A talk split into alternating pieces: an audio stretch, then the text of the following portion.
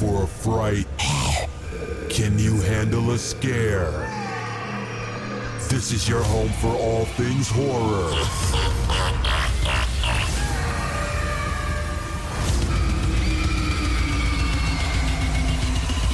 Welcome to the Deadline Podcast with your host, Jay.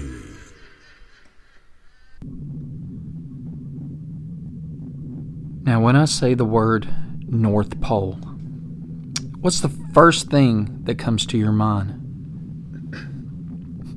You think Santa.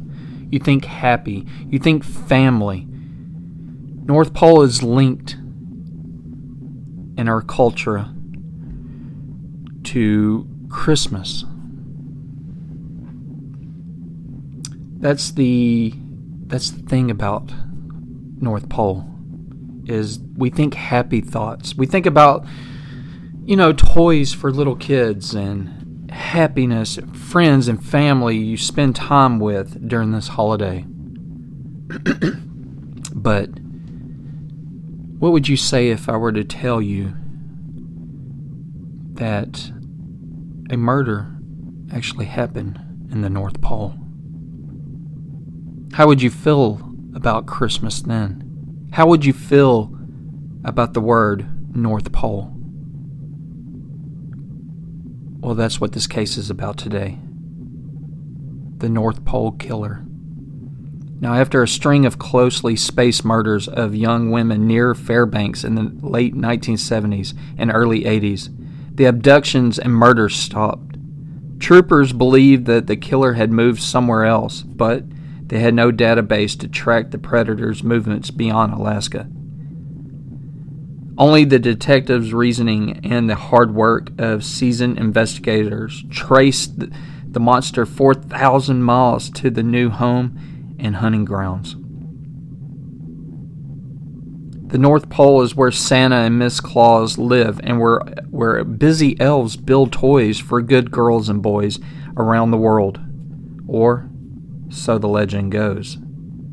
The city of North Pole, Alaska is 1,700 miles south of geological North Pole, but the townsfolk take full advantage of, the, of it.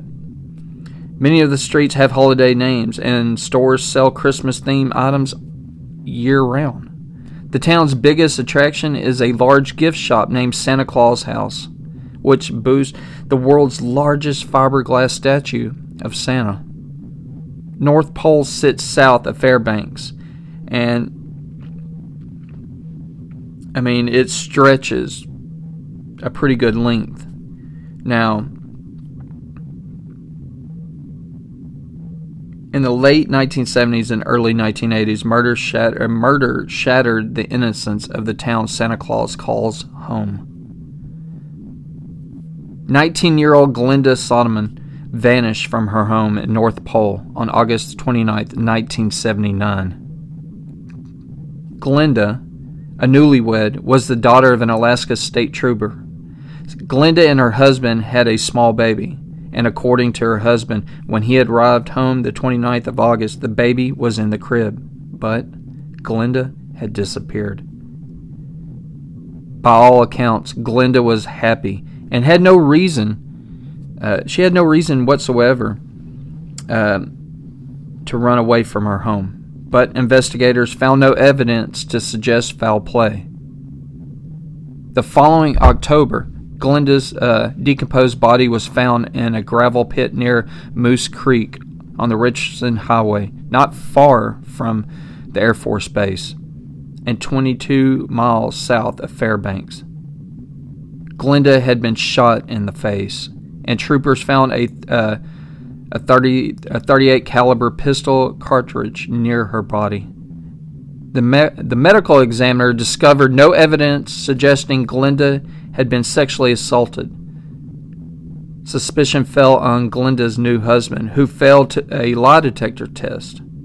Even Glenda's father suspected his son-in-law of the crime, but troopers found no evidence to arrest arrest the husband. Now, there was quite a bit of these these cases. Now, we're not going to go through every single bit of them, but we're just going to hit home with, you know, particular ones. Now, on June 11th, 1980, 11 year old Doris Oehring and her older brother were riding bikes together on the roads in North Pole. Doris cycled ahead of her brother, and when her brother caught up with her, he saw his sister talking to a strange man in a blue car. The man had propped open the hood of the car and appeared to have to be having engine problems. When Doris's brother pulled alongside Doris, the man quickly shut the hood, jumped in the car, and sped away. The brother was later able to describe the man to a police sketch artist, and he told the police he thought the man's blue shirt looked like an Air Force uniform. Two days after uh, her encounter with uh, with the man in the blue, with his encounter with the man in the blue car, Doris disappeared and her bicycle was found hidden in the bushes along Badger Road near her home in North Pole. A witness reported seeing a small blue car car uh, around the corner at the intersection near Badger Road. The driver seemed preoccupied and was wrestling with something or someone in the seat next to him. Police believe the attacker hid in the bushes on the side of the road and waited for Doris to ride her bike past the, his hiding spot. Once she got close, he jumped out of the uh, out of the brush, grabbed her off her bike, and tossed the bike into the nearby ditch. Now, because Doris's brother thought the man had he had seen talking to his sister might be wearing an Air Force uniform, and because the other witness witnesses described the driver of speeding of the speeding car as a military style haircut. State troopers asked security at the Air Force Base for a, a list of blue cars registered dri- uh, to drive on the base. The Air Force handed the troopers a list of 550 names of people who own registered vehicles, possibly matching the rough description of the car the troopers had provided them. Investigators were desperate to find Doris, but with no fingerprints or other forensic evidence, they didn't know where to begin. Now, can you imagine? Now, keep in mind, back in the day, they didn't have all this technology like we have today when it comes to fingerprints or DNA tests and all that kind of shit. So, like it is today. Now, since troopers had no clear, uh, not cleared Glenda Solomon's husband for Glenda's murder, they decided to question him about the abduction of Doris, and they gave him another polygraph test. And this time, the polygraph found that the test results were inconclusive. The evidence pointing to Solomon, but he could not pass a lie detector test when questioned about the murder of his wife or the abduction of young Doris. Troopers decided to bring in a polygraph expert to question him. After 10 minutes, the expert left the examining room and told troopers that Solomon had an irregular heartbeat. Such a heartbeat could never produce a passing polygraph test result. The test results from the individual with a heartbeat like Solomon's would always be classified as inconclusive or failing. Since the troopers had no reason other than his lie detector test results to suspect him, they miss, uh, dismissed him as a suspect in the disappearance of Doris. Marilyn Peters and Wendy Wilson on January 31st. A little over seven months after someone snatched Doris, 20 year old Marilyn disappeared. Now, Marilyn was last seen trying to ditch a ride from Fairbanks, or hitch a ride from Fairbanks to Anchorage to visit her father, who was sick with cancer. Now, police considered Marilyn's disappearance suspicious, but they had no way to know if someone had abducted Marilyn near Fairbanks or if she had disappeared somewhere else between Fairbanks and Anchorage troopers did, did not immediately link her case to Doris or Glenda's. Five months after Maryland disappeared. 16 year old Wendy Wilson vanished. Wendy was last seen hitchhiking, and a witness saw her climb into a white pickup truck on Moose Creek near Fairbanks. Three days after she disappeared, Wendy Wilson's body was found near Johnson Road, 32 miles south of Fairbanks near the Trans Alaska Pipeline. Wendy's killer had strangled her and then destroyed her face with a shotgun blast. Nine weeks after the discovery of Wendy Wilson's body, Marilyn Peters' remains were found. Marilyn also had been dumped near Johnson Road, and she was found only two miles from where Wendy had been dumped.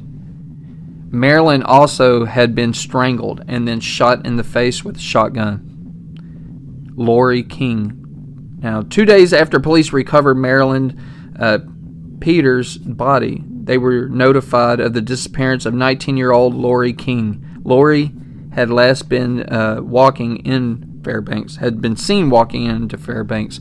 Now, two days after police recovered Maryland, let's see. Now, here's the thing about Maryland. Well, I think. Hold on. So I'm trying to. I'm I'm speculating something right now about this. You would think with Maryland's after that one with her. I don't know. It's something about this road. Do you think that they would try to put some kind of sting up or something to watch if someone tried to do it again, or put, you know, throw a body or something there? But that's just me.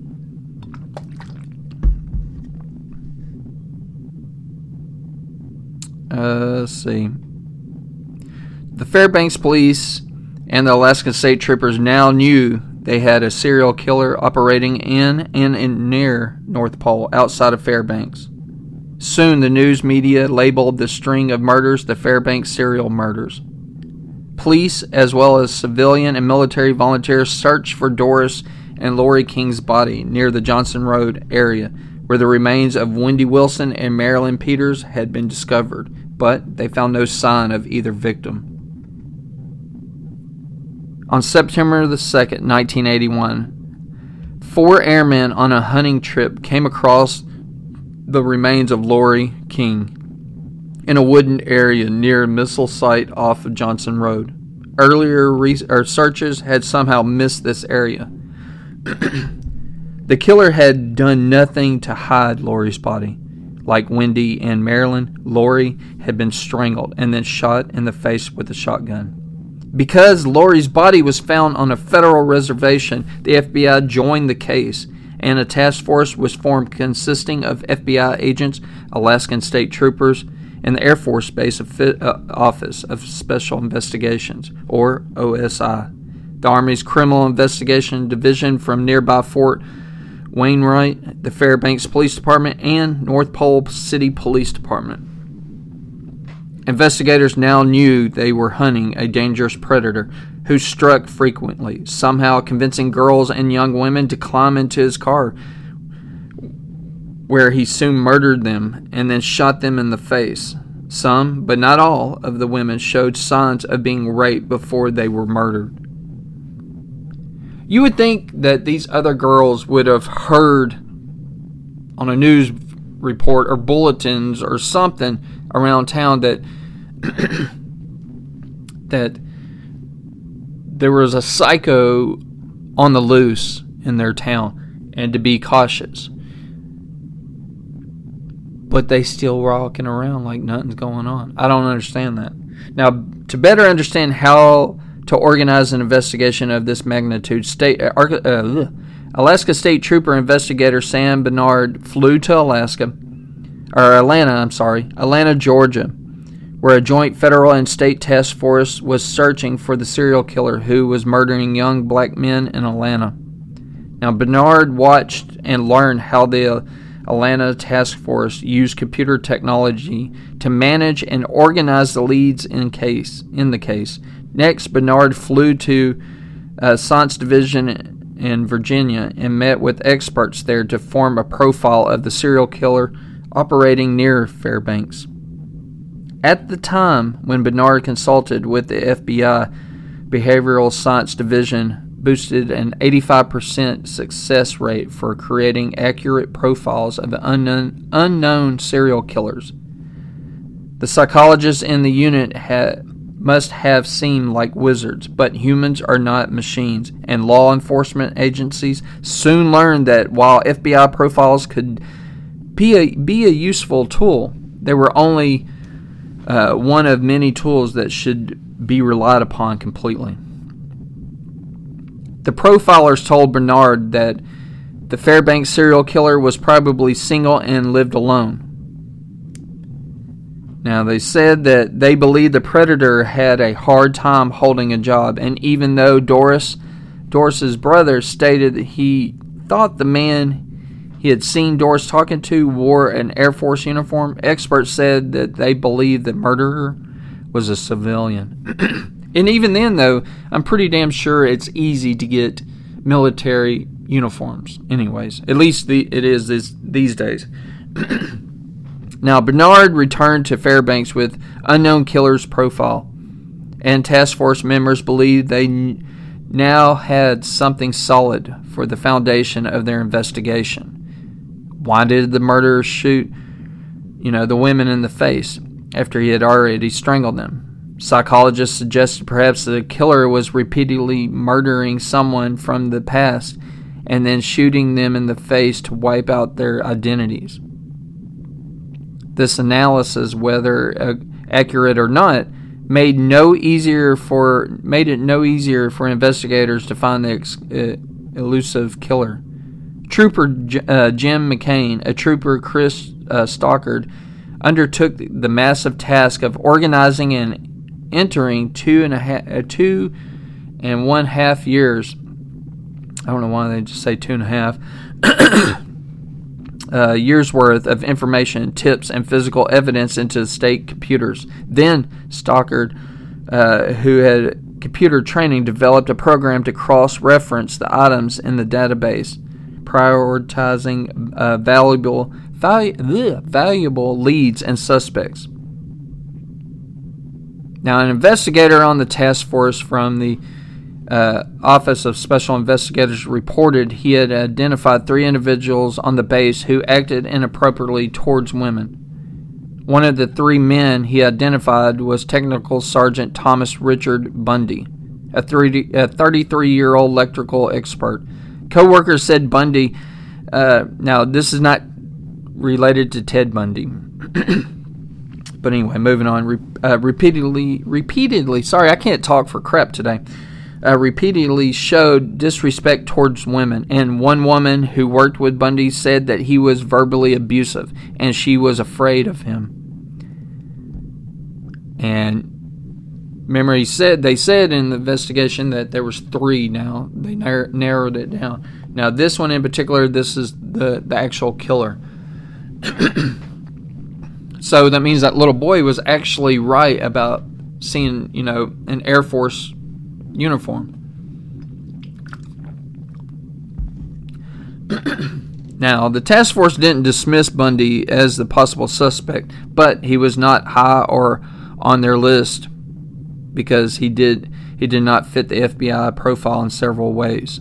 The profilers believed the murderer would pr- the murderer would prove uh, to be a civilian who was single, lived alone, and could not hold a job, but was married. Bundy was married, had children, and was enlisted in the military, maintaining a good job as an electrician. The task force had identified several suspects who fit the profile better than Bundy did, so they considered Bundy as a possible but unlikely suspect. Now, after Lori King was murdered on May 16, 1981, uh, the abductions and murders stopped one and a half years later. In November 1982, the task force concluded the murderer was either dead, in prison, in the hospital, or had been moved, had moved somewhere else. The task force decided they needed to look at military personnel who had transferred outside the state in the last in the past 18 months. Now they began uh, scouring the records of recent transfers from the AFB. And they also contacted police agencies near other U.S. Air Force bases around the world and asked them to be on the base, to be on the lookout for and to report any murder similar to the ones near Fairbanks, which were basically strangling the women, shooting them in the face, which just fucked up. You know, what like he like they were saying like they didn't know why he would strangle and kill him and then turn around and shoot him in the face. Maybe he was reenacting one of his first ones. I don't know. It's still I don't know. It's, it is what it is. But anyways, um, the task force noted Bundy's uh, resemblance to the drawing made from Doris's brother description of the man he had seen talking to his sister. Um, immediately identified a photo of Bundy in a lineup, and he had no trouble picking out a photo of Bundy's car at as the vehicle whose dri- whose driver he had seen talking to his sister two days before the abduction. now, troopers interviewed Bundy's Bundy's Alaska neighbors and co-workers, and most painted an unflattering picture of Bundy. They described him as unlikable. Bundy had a variety of shotguns and pistols registered to his name. In January 1983, Trooper Sam Barnard flew to Sheppard Air Force Base and interviewed Richard Bundy. While Bundy agreed to answer Bernard's questions, he refused to take a lie detector test, allow, allow a search of his home, or give samples of his hair. When Bernard told Bundy that Doris's brother had identified a photo of Bundy as a man he had seen talking to his sister, Bundy didn't respond. And that's probably because he knew it was over. You know, it was might as well come clean at that fucking point. Now, Bernard returned to Fairbanks and said he didn't believe they had a solid evidence against Bundy. And since Bundy didn't fit the FBI profile, he felt they should investigate other suspects. Most of the task force, though, felt Bundy was their man, and they believed it was time to take a closer look at him. Inter- interviews with Bundy on March 7, 1983, McCain and Stockard flew to Texas, where they met with Texas State and federal police, as well as the Air Force Office and Special Investigations. The OSI agreed to place a loose surveillance on Bundy. McCain and Stockard rented two rooms at a local motel for the headquarters and then asked Bundy to stop by so they could talk to him. Bundy willingly talked to McCain and Stockard and stalked and seemed to like the, the two troopers. The troopers noted Bundy provided only vague responses to their questions, but he never denied killing the woman the women near North Pole. At one point Bundy made the strange comment, I had trouble with the girls in Alaska. McCain and Stockard invited Bundy to return to the, fo- the following day so that they could continue their investigation, and Bundy agreed. This time, this time, the troopers punched harder. They told Bundy that they knew he killed the women in Alaska, and they knew how and when he killed them, but they didn't understand why he had killed them. They told him they also knew he had killed a woman in Texas. They knew he was guilty, and they told him he would either spend the rest of his life in Alaska prison or a cell in Texas, where he was likely to face the death penalty. Bundy said little, but by the end of the four hour interview, he began to cry.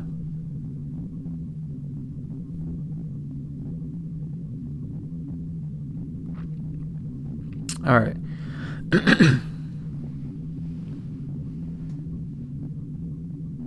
now, McCain and Stockard felt helpless. They had no authority to arrest someone in Texas, and the Texas police needed a warrant to arrest someone for crimes committed in Alaska. Bundy told the troopers he would voluntarily return to Alaska with them, but they dared not to escort him to Alaska until they had a proper paperwork. Without a warrant for his arrest, they could not restrain Bundy, which is so fucked up. If he suddenly changed his mind during a, a stopover in Seattle, they would have no authority to stop him, and they might never be able to find him again. Bundy promised McCain and Stockard he would return to their motel room the following morning once they had proper warrants. This is where it's going to get fun, I bet. now, the following day, the troopers had arrest warrants in hand, but Bundy failed to show up at the agreed upon time for the meet for their meeting. The troopers called Bundy's house, and his wife said Richard was riding his motorcycle, but she expected him to meet her at one o'clock that afternoon at the local H and R block office to work on their tax return. Can you believe H and R Block has been around that fucking long? God damn. Now the OSI surveillance team wanted waited for Bundy outside the H and R Block office, but when Bundy and his wife left the office, the OSI team mistakenly followed her car instead of pursuing Bundy on his motorcycle. McCain, the fucking stupid ass. Damn, I'm sorry, I had to stop right there. Why would you follow the wife? Do you really think the damn wife was on the motorcycle? Not saying women don't ride motorcycles. Hell, I ride a motorcycle, but god damn, if you can't, oh my god, fucking idiots. I'm sorry, man. It's just it that just that just I don't know. I'm lost for words. I'm just mind blown. You followed the damn car thinking Bundy was in there. Do you think really his wife was on the damn motorcycle? Come on, man. You can look at the damn person on the bike. Yeah, he might have had a helmet on, but I doubt the dude had titties. Fuck. Anyways, now I lost where I was at. Now, McCain and Stockard waited impatiently either for Bundy to arrive at their hotel room or for local police to call and say they had Bundy and Bundy Bundy in custody. As they waited, dark clouds rolled over uh, rolled over, and the skies burst with a heavy downpour. Now, he sped out of on his motorcycle, but when it began to rain, he turned around and started back towards town. He stopped under an overpass, pulled McCain's and Stockard's business cards from his wallet, and placed them carefully on the rock. He then continued on his way, driving a carelessly fast rate of speed in the pouring rain. When he uh, swerved in front of a large dump truck coming towards him in the other lane, the driver of the truck tried to avoid the collision, but turning a, turning away from Bundy. But Bundy per, uh, pursued the truck and crashed into it just behind the cab. He died instantly and the search for the North Pole serial murderer came to a, dra- a dramatic end.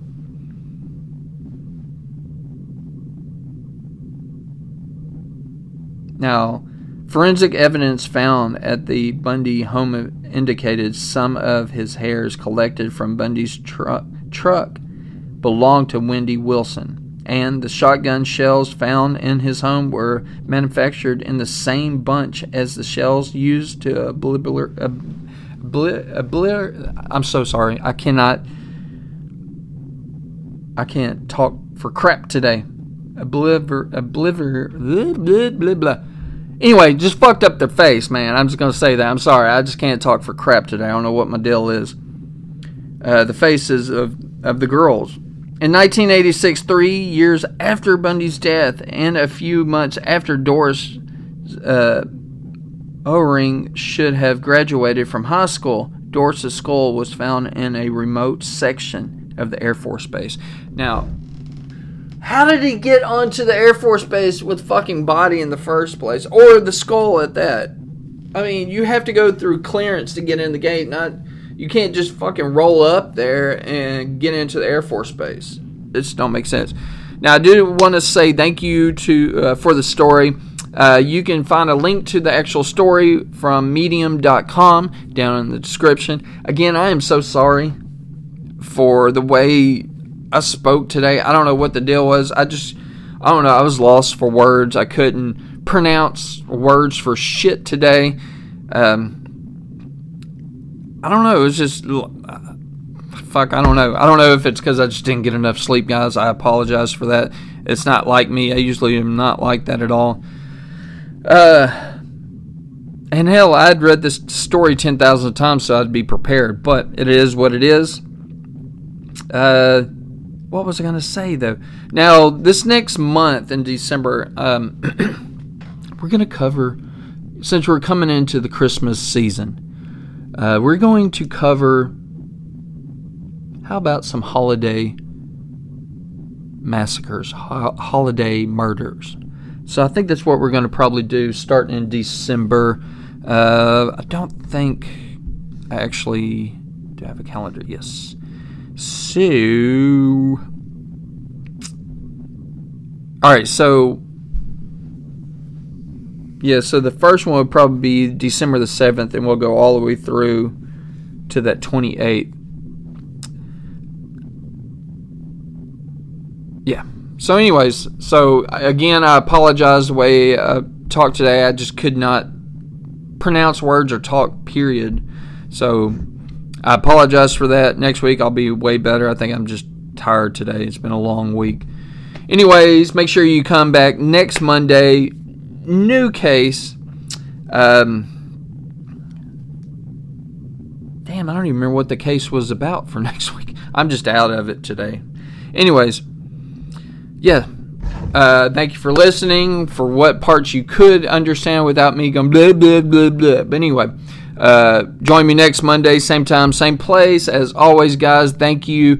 Check out all my media or media. Check out all my. Uh, see, I just lost words. anyway, check uh, check me out. You can check out all my links down in the description. I'm always on Twitter. Again, thank you. See you next week. Peace. I'm out.